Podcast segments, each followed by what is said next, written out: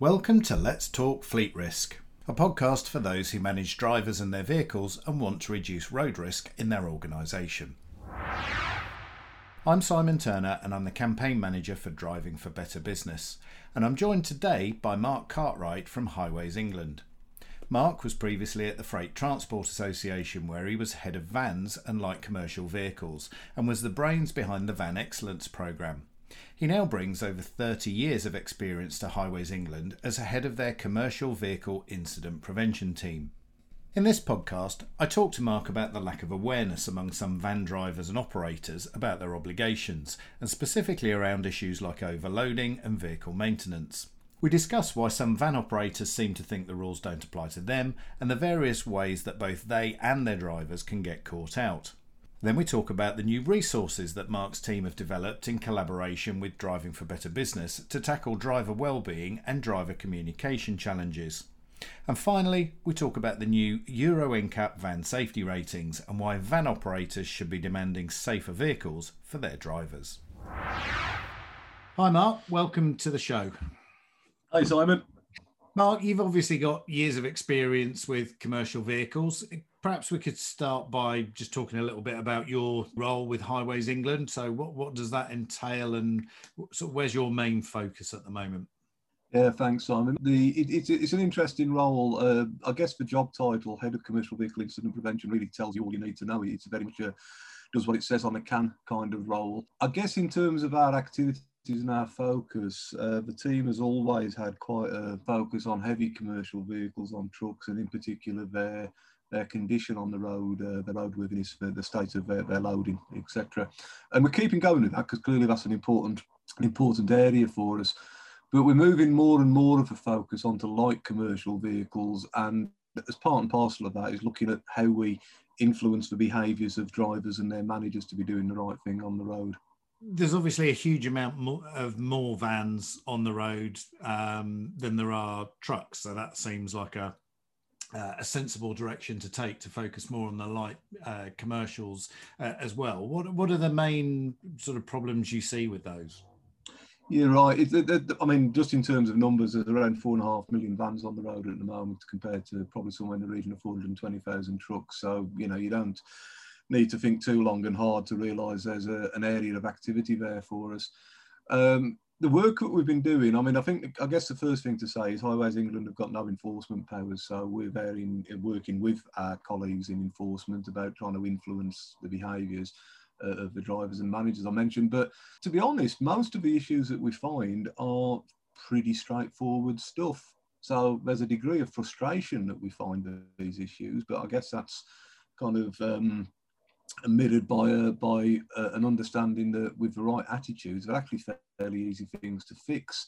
So we see overloading. There's, there's a, an ongoing uh, lack of awareness, it seems, that of the, the, the capacity of light commercial vehicles isn't down to just how much you can actually get on the back, and there are weight limits involved. Uh, we see issues around the security of those loads, which, of course, given what we do, is a, is a big concern for us.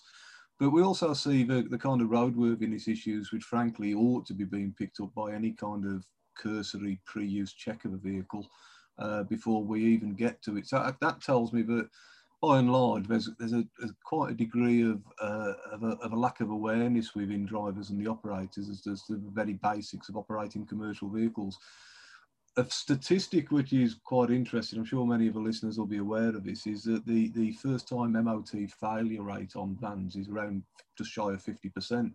So that's a vehicle which has been sent in to be checked over. Now, most of the things that the, the, the these vans are failing their MOTs on are, are, the kind of things I've mentioned. They're turning up for an MOT with dodgy tyres or with bulbs that aren't working, lights that aren't working, windscreen wipers, all that kind of stuff.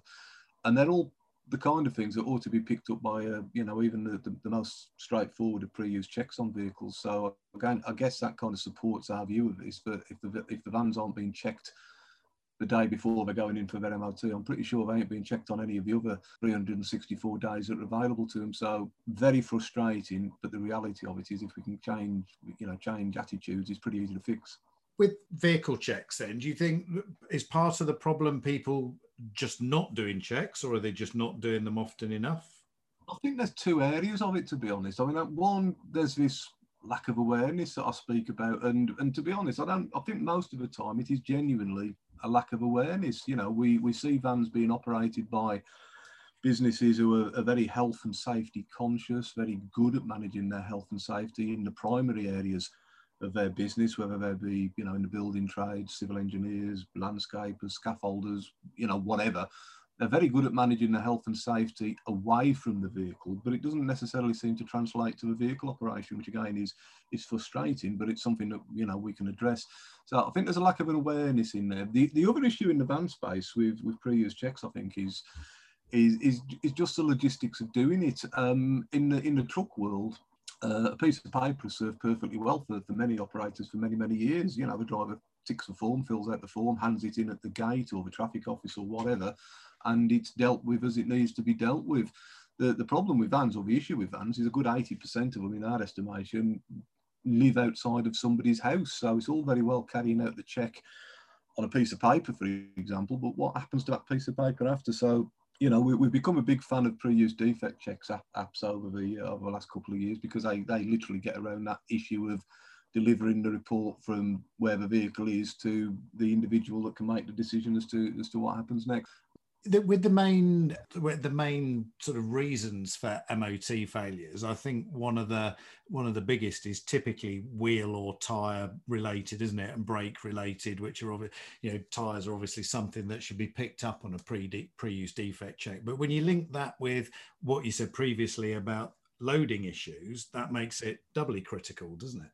Oh, absolutely. And, you know, I, I know it's probably a statement of the blindingly obvious, but, you know, you've got a, a truck running at 44 tons. It's got an awful lot more, I don't want to call it leeway, but it, has got greater margins in terms of its operational capacity than a three and a half ton van. You know, an, an overload of, of a ton on a van or 500 kilo on a van is a big percentage of overload and he's going to put that equipment under a lot of strain. It, it's not that percentage wise that bigger overload on a on a truck. Not that I'm condoning it at all, but the mm.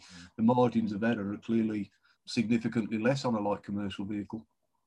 Is it is it quite common for overloaded vans to get picked up? I've got a DVSA weigh station, I think near where near where I live, and um, I, I see plenty of pictures on social media of uh, police roads policing units that have pulled in overloaded vans that have been well w- would be comically overloaded if it weren't so serious. But you know is it is it common to presumably the police know what they're looking for and the dvsa know what they're looking for?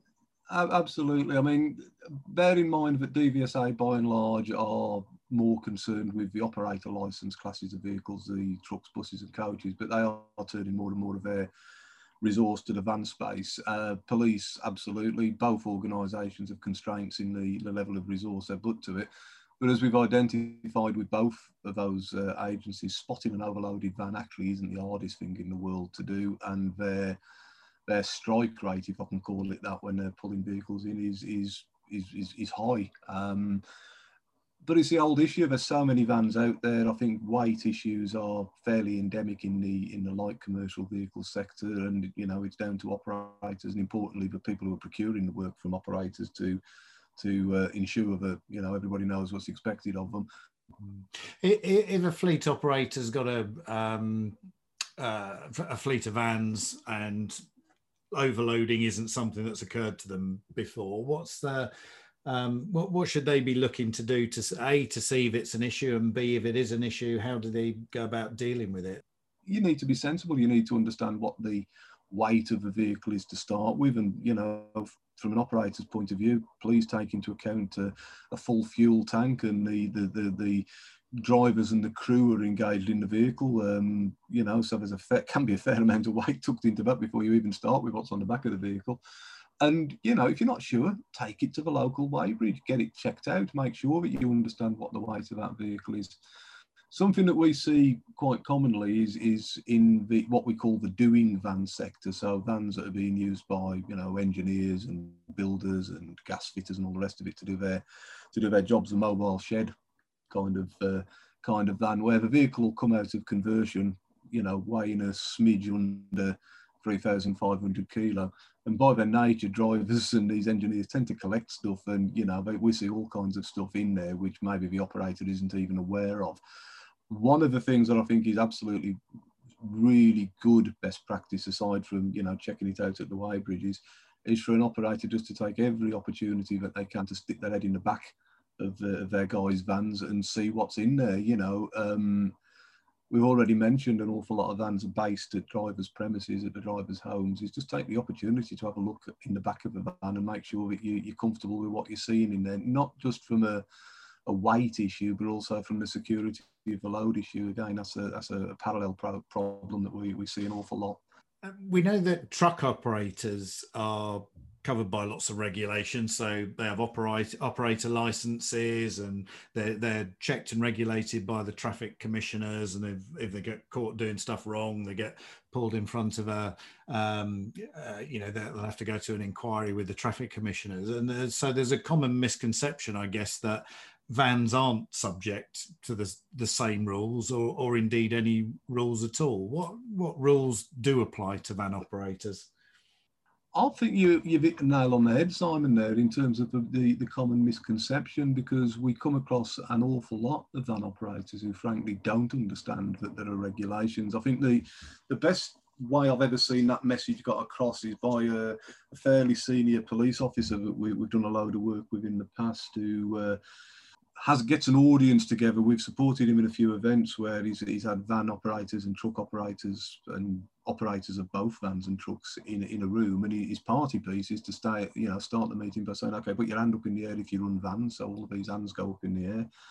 Stick your hand up in the air if you run trucks, and you know automatically people tend to take the van hand down. It's no, no, please leave your van hand up, put your other hand up in the air if you're running trucks. So you end up with a a bunch of people in the room with both hands stuck up in the air. He'll then ask the question of those of you who are running vans and trucks, how many of you are doing it to different standards, different policies, different procedures? And every time I've seen him do this, the room will split into uh, into three groups. There's those who do run their vans and their trucks to the same kind of standards and, and processes.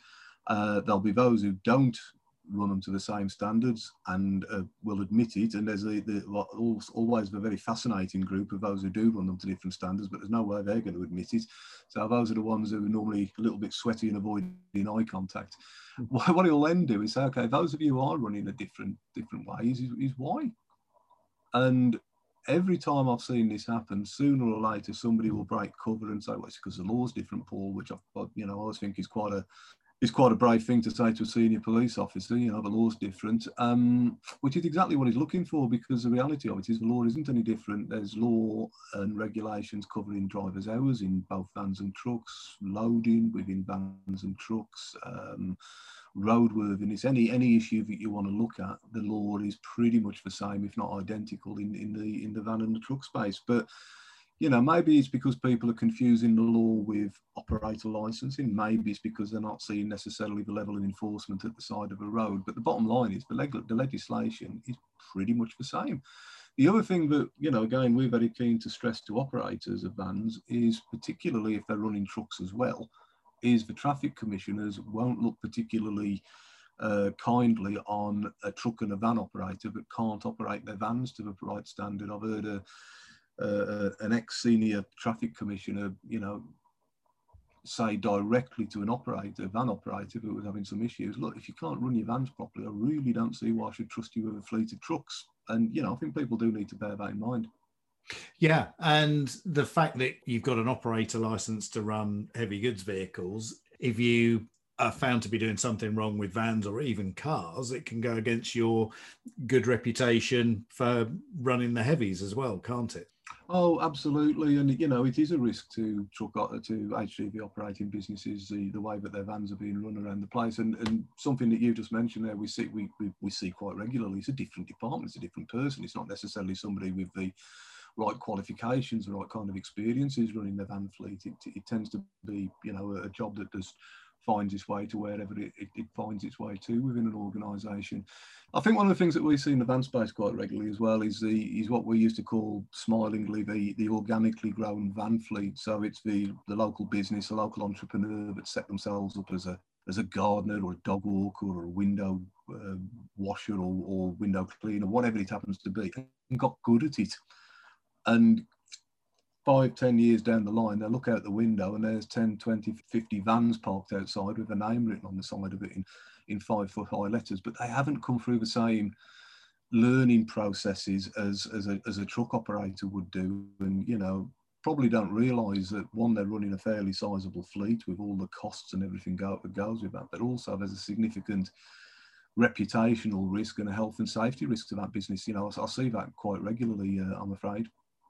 Um, yeah, and and one of the things I've got to contend with now is there's a lot uh, a lot more interest from the enforcement authorities, the police and the DVSA in in doing these kind of compliance stops where they're checking. So a lot of those kind of businesses where they haven't had that learning and they're not quite they don't fully understand what's required uh, and what their responsibilities entail can quickly find that their drivers are getting stopped on a regular basis and possibly even the business disrupted because um, maybe the vehicles aren't allowed to continue for whatever reason. And I know sort of you're involved in some of those. What what, what what's your team doing to improve compliance, and um, how, how, do you work with with the enforcement agencies to raise stand raise standards? What do, what do fleet operators need to know about those kind of things? We, we work with enforcement agencies in, in a number of ways, really. I mean, one is in terms of you know trying to provide them with some of the expertise that they may need to to to be working in the commercial vehicle sector.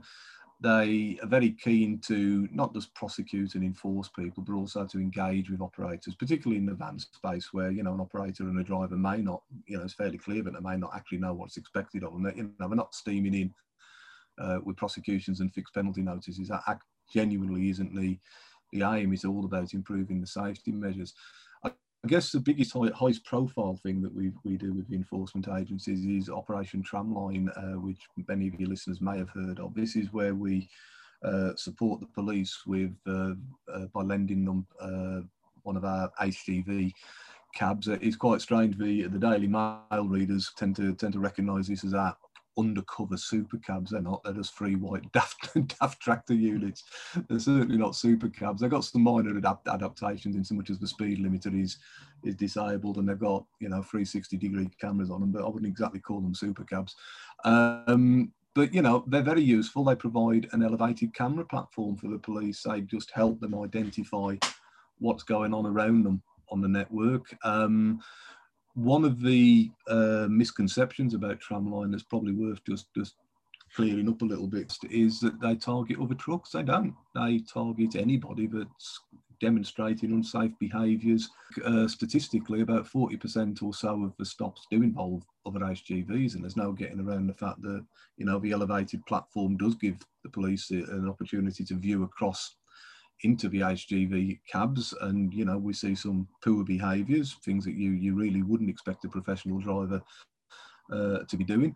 But for another 30% uh, uh, in the vans, and we can see clearly provides a good vantage point into vans, and, and we can see what's going in there. But also with the cars, so the split is 40% trucks, about 30% cars, and 30% vans and again, the, the, the kind of um, offences that are identified are, are, again, sadly, rather mundane. I'm still dangerous, but they're the kind of things I guess you'd expect us to be identifying, which is uh, distraction, primarily use of mobile phones, not being in full control of the vehicle, people eating their lunch, etc., etc., putting makeup on. But we also find an awful lot of non-seatbelt wearing, which again baffles me, to be honest, why people wouldn't wear a seatbelt. So it's a very powerful piece, but it gives us the opportunity to engage with the drivers and, and frankly, most of the time, a good 60 odd percent of the time, it's uh, words of advice and off you go, driver, learn your lesson from it. And all fleet operators need to know about this is, you know, we, we're there to help and support, to be brutally honest, is we have had a number of situations now where we've provided direct feedback to operators about what we've discovered with their uh, drivers on network, whether it be through Operation Tramline or, or, or, other activity that we're involved in. And by and large, I have to say they, they take it very well and actually get involved in sorting the issue out across the fleet. Yeah, I, I've seen quite a bit of the footage that's come out of Op Tramline. My my favourite, I think, was a truck driver who was eating a full three course meal, uh, like a Sunday roast dinner, on his knee with a plate and a knife and fork and all sorts of stuff. Um, but the the sort of footage that you you get of the van drivers and and indeed car drivers, company car drivers, where it, there is a huge amount where they're playing fiddling around with their phone checking messages and they think because they're kind of doing it in on their lap almost the, the car next to them can't see and they don't think about the, uh, the the truck next to them that's filming them doing it. It's ever so easy to focus on some of the comedy moments i get that you know and yeah the the the, the three course meal was was quite quite impressive from a, a, kind of a food hygiene and table manners point of view not so good from a, a road safety point of view but the reality of it is the great majority of stuff is is you know, nowhere near as exciting as that, but still immensely dangerous. And, you know, the mobile phone thing amazes me, but people think by putting a mobile phone on their knee, nobody's going to notice the fact that they're, their head's nodding up and down while they're trying to answer text messages and all. It's just such a dangerous thing to be doing. Yeah. Um, I wanted to cover a couple of projects that you and I have been working on specifically to target a couple of challenges that um, a lot of van fleet managers have. And one of them um, was around driver well-being, for instance. So we, we worked on a project last year, which uh, we launched in November with Calm, the, the mental health charity, uh, so anti-suicide charity campaign against living miserably. Um, what that was geared at trying to provide some level of support for van drivers, which are quite often find themselves effectively being a lone worker, don't they? Why, why is mental health such a big challenge within the van driving community? The, the whole project started with the realization that that horrible statistic that I think most of us are, are aware of now that suicide's the biggest killer of men under the age of 45 was such a close match with the demographic of, of, van drivers and to a slightly lesser extent truck drivers. Uh, you know, feedback from operators tells us that you know a good 99% of their drivers are male, and in the van space, a good, good 75% of those are, are male. So there's such a tight fit with that demographic. But when we started exploring this with the guys at Calm, I have to, I have to say, I've been absolutely brilliant with this is there were all kinds of other issues flowing in there as well. You know, by and large, they were lone workers. They were working in pressurized industries with uh, time constraints. They were dealing with the pressures of the road and, and all the rest of it. And they may be, you know, in the, the kind of socioeconomic classes that are maybe a little bit more prone to these kind of issues. And indeed, we, we stumbled across during that process uh, a report from ONSA, the, the National Office of Statistics, which you know, confirmed to us that commercial vehicle drivers, van drivers in particular, are some 20% more likely to take their life than, than you know, their equivalent non-commercial vehicle drivers. And all we're trying to do with the Calm Driver piece is just start the conversation. Um, our Calm Driver initiative is just about trying to provide some resources for operators to, to provide a couple of stickers, a little leaflet, a web page that the guys can go and look at um, signposting the crisis lines that Calm and indeed other mental health charities have available to. It's just trying to start the conversation in a in a demographic where you know there clearly are um, concerns to be to be addressed. Uh, and those Calm Driver packs are free to access. We've produced tens of thousands of them now, haven't we? Which we're sharing out. So um, they're free to access. You can register for those on the Driving for Better Business website, and I'll put details of those in the show notes as well, so people can go and, and download those. Um, the other resource that we've been working on and almost due for uh, launch now, we're just finalising it, is the Van Driver Toolkit. So what, what was the thinking behind that, Mark?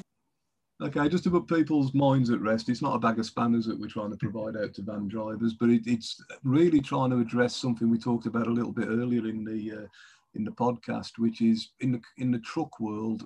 You know what? The operators know what's expected of them. The drivers know what's expected of them. In the van world, maybe not quite so much, to be truthful. Um, it's trying to take away that. Sorry, I didn't know excuse for poor behaviours, I guess, is probably one of the major drivers, to excuse the pun behind it. So the Van Driver Toolkit consists of 35 topics. I think the best way of thinking of them is of a, a double-sided piece of A5, although, you know, clearly these things will be available digitally for, for drivers and operators to access as well. But each of those 35 topics, uh, we've tried to come up with something that's pretty punchy, pretty direct, pretty easy for drivers and, and operators to interpret. And, and fundamentally, for each of the issues, is this is why it's important. This is what happens if you get it wrong. This is what happens if you get it right. And this is what we're expecting you to do. And the topics are exactly what you'd expect them to be. You know, it's uh, talking about fatigue, it's talking about distraction, it's talking about changing weather conditions, overloading, speed limits on vehicles, etc., uh, etc. Et and the trick with them, as far as I can see, is to make them easily uh, digestible, which I hope that they are, and also to make sure that they're easily and freely available. And again, you know, we're going to put these out into the the various van operating industries. They're all FOC. They're all there for people to use, whether it's via linking to to our website, whether it's embedding them in their various intranets and their, their various driver apps and all the rest of it. It's just there to provide support to the industry and try uh, to become a, if you like, a trusted voice within the van operating industries. You know, we haven't got an axe to grind from an enforcement point of view. We just want to make life safer on our on our network.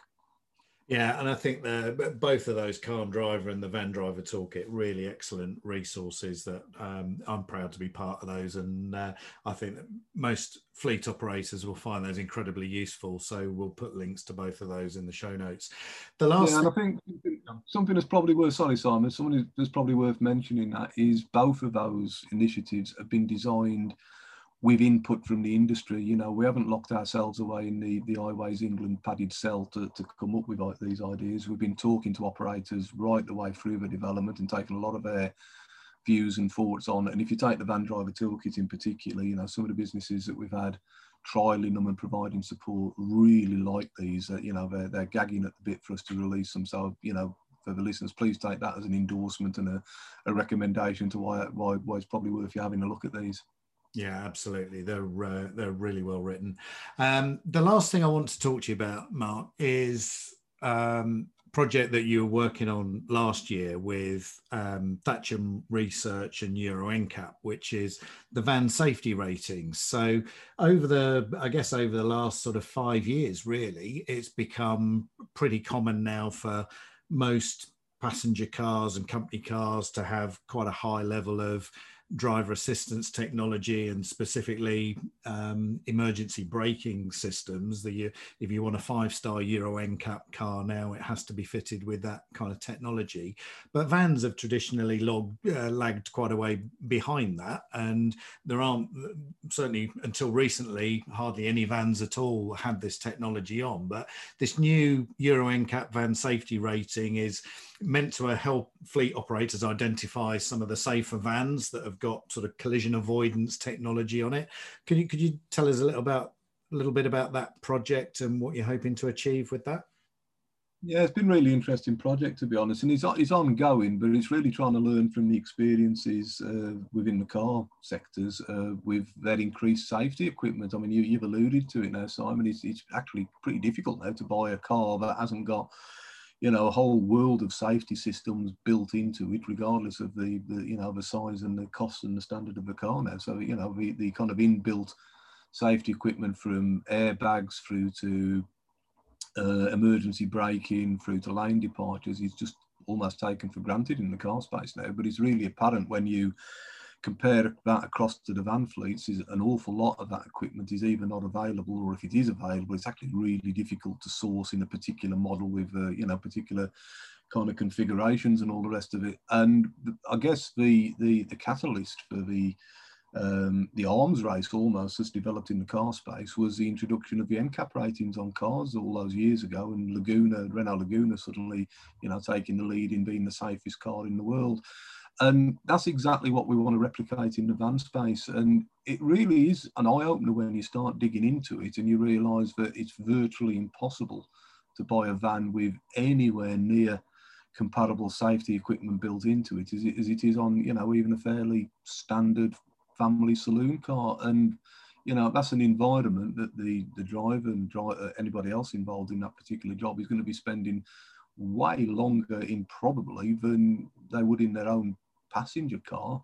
Um, you know, and that even when the kit is fitted, very often it's two or three models behind what is currently being fitted to that same manufacturer's car fleet. And you know, the, the, the whole project is really designed to try and light a blue touch paper under this important topic and actually make vans uh, technically and, and, and, engineered as safely as their comparable compatible cars. So it, has got a way to go yet, but it's it's it's showing good good progress and is is really interesting and, and genuinely a very important um, important development. Yeah, and I know Thatcham uh, did some research with Euro NCAP a few years back now when, when sort of cars were passing this threshold and proved quite conclusively that cars with this kind of technology were involved in significantly less rear end shunts. They were significantly less likely to be hit with third party insurance claims. And the business benefits of having cars with this technology on were they were really significant weren't they? And so I, I, think kind of what we're looking for here really is fleets to realize that that same equation works with vans and to start demanding that t- technology from the van manufacturers don't we? So that the the manufacturers will start putting the latest technology because they've already got that technology it's on the cars they just need to fit it to the vans as well. And then really uh, we're really only going to get traction with this if fleet operators start demanding that from the manufacturers. Yeah, and that's the other side of the equation. Simon is making it, it clear, I guess, to, to to specifiers whether they're buying directly or via the you know the lease codes and all the rest of it that this equipment ought to be on their vehicles and putting some pressure on the manufacturers to step up to the plate with it. Because as you say, it's not as though they've got to go and invent it. The kit is already there. They just need to fit it and implement it on the on the in the van space. And there's a lot of stuff van operators could van manufacturers could be doing in this space. I mean, it's a particular bugbear of mine that vans, for example, aren't automatically speed limited to 70 mile an hour. You know, at the end of the day, a van is a commercial tool. What other tool could you buy that would allow you to break the law in a commercial setting? You you know, you couldn't go out and buy a brake press and ask for the guards to be removed so you could go a bit faster. I, I genuinely don't understand why the vehicles aren't made and marketed and, and sold as, as being the commercial tool that they, they happen to be. Um, so yeah, there's there's a lot to be done there. Um, it will re- hopefully reduce the level of incidents, as you've said, Simon. But the other important thing, it will reduce severity and make them more survivable. Mark, thank you very much. It's been a really illuminating conversation. I really appreciate you sharing your insights uh, with us today. Uh, it's been fascinating. Thank you very much. absolute pleasure, Simon. If you manage drivers and their vehicles and you face similar issues to those discussed in this podcast, there are links in the show notes to some useful resources on the Driving for Better Business website, and these are all free to access. If you enjoyed the conversation, please don't forget to hit subscribe so you know when the next episode is released, and please also give us a five star review as this helps us to get up the podcast rankings and makes it more visible to others who might also find it useful. You can follow us, that's Driving for Better Business, on Twitter, Facebook, and LinkedIn. And most importantly, please help us to spread the word. All our resources are free for those who manage fleets and their employees who drive for work. Thank you for listening to Let's Talk Fleet Risk, and I look forward to welcoming you to the next episode.